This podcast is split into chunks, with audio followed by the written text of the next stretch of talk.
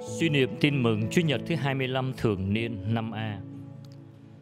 Tin mừng Chúa Giêsu Kitô theo Thánh Matthew.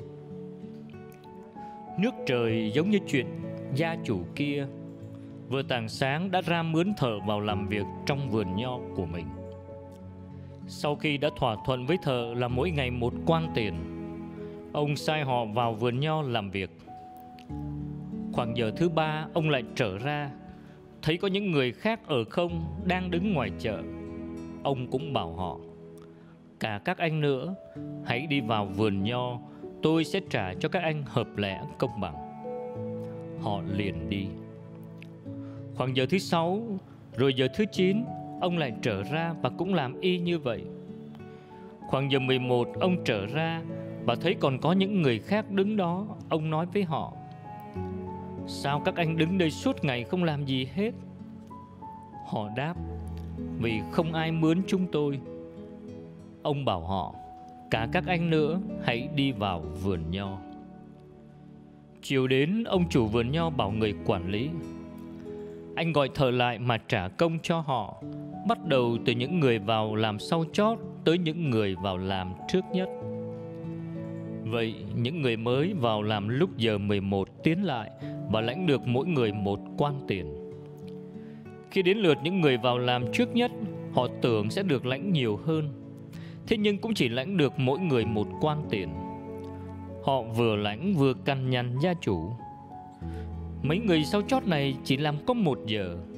Thế mà ông lại coi họ ngang hàng với chúng tôi là những người đã phải làm việc nặng nhọc cả ngày, lại còn bị nắng nôi thiêu đốt. Ông chủ trả lời cho một người trong bọn họ.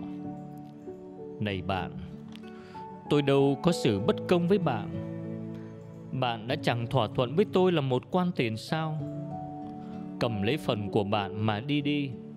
Còn tôi Tôi muốn cho người vào làm sau chót này Cũng được bằng bạn đó. Chẳng lẽ tôi lại không có quyền tùy ý định đoạt Về những gì là của tôi sao? Hay vì thấy tôi tốt bụng mà bạn đâm ra ghen tức? Thế là những kẻ đứng chót sẽ được lên hàng đầu còn những kẻ đứng đầu sẽ phải xuống hàng chót. Suy niệm. Hình ảnh người thợ làm vườn nho vào giờ thứ nhất ngay từ tảng sáng đó là những người biệt phái người theo đạo gốc. Còn những người đến sau là dân ngoại, tân tòng. Chủ mời họ vào sau những người kia, Nhưng cũng được trả công như những người trước.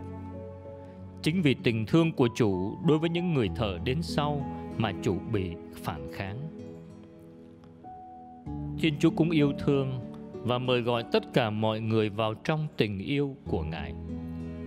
Điều quan trọng đối với Thiên Chúa không phải là ta làm được nhiều hay ít nhưng là tình yêu và thiện trí của ta như thế nào đối với ngài? Lạy chúa chúa nhân từ và công bằng với hết mọi người. Xin cho chúng con sống trọn niềm tin yêu vào chúa. Chúa luôn yêu thương và ban tràn đầy ơn lành cho chúng con. Chúa cũng không tính toán và không so đo. Vậy tại sao chúng con lại hay so đo và cứ thích thương lượng kèo nèo với Chúa? Tại sao chúng con cứ so sánh hoàn cảnh của mình với người anh em để rồi ghen tị, mặc cảm, tức giận?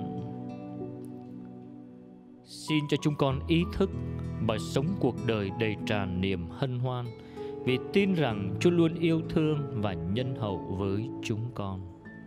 Amen ghi nhớ. Hay mắt bạn ganh tị vì tôi nhân lành chăng?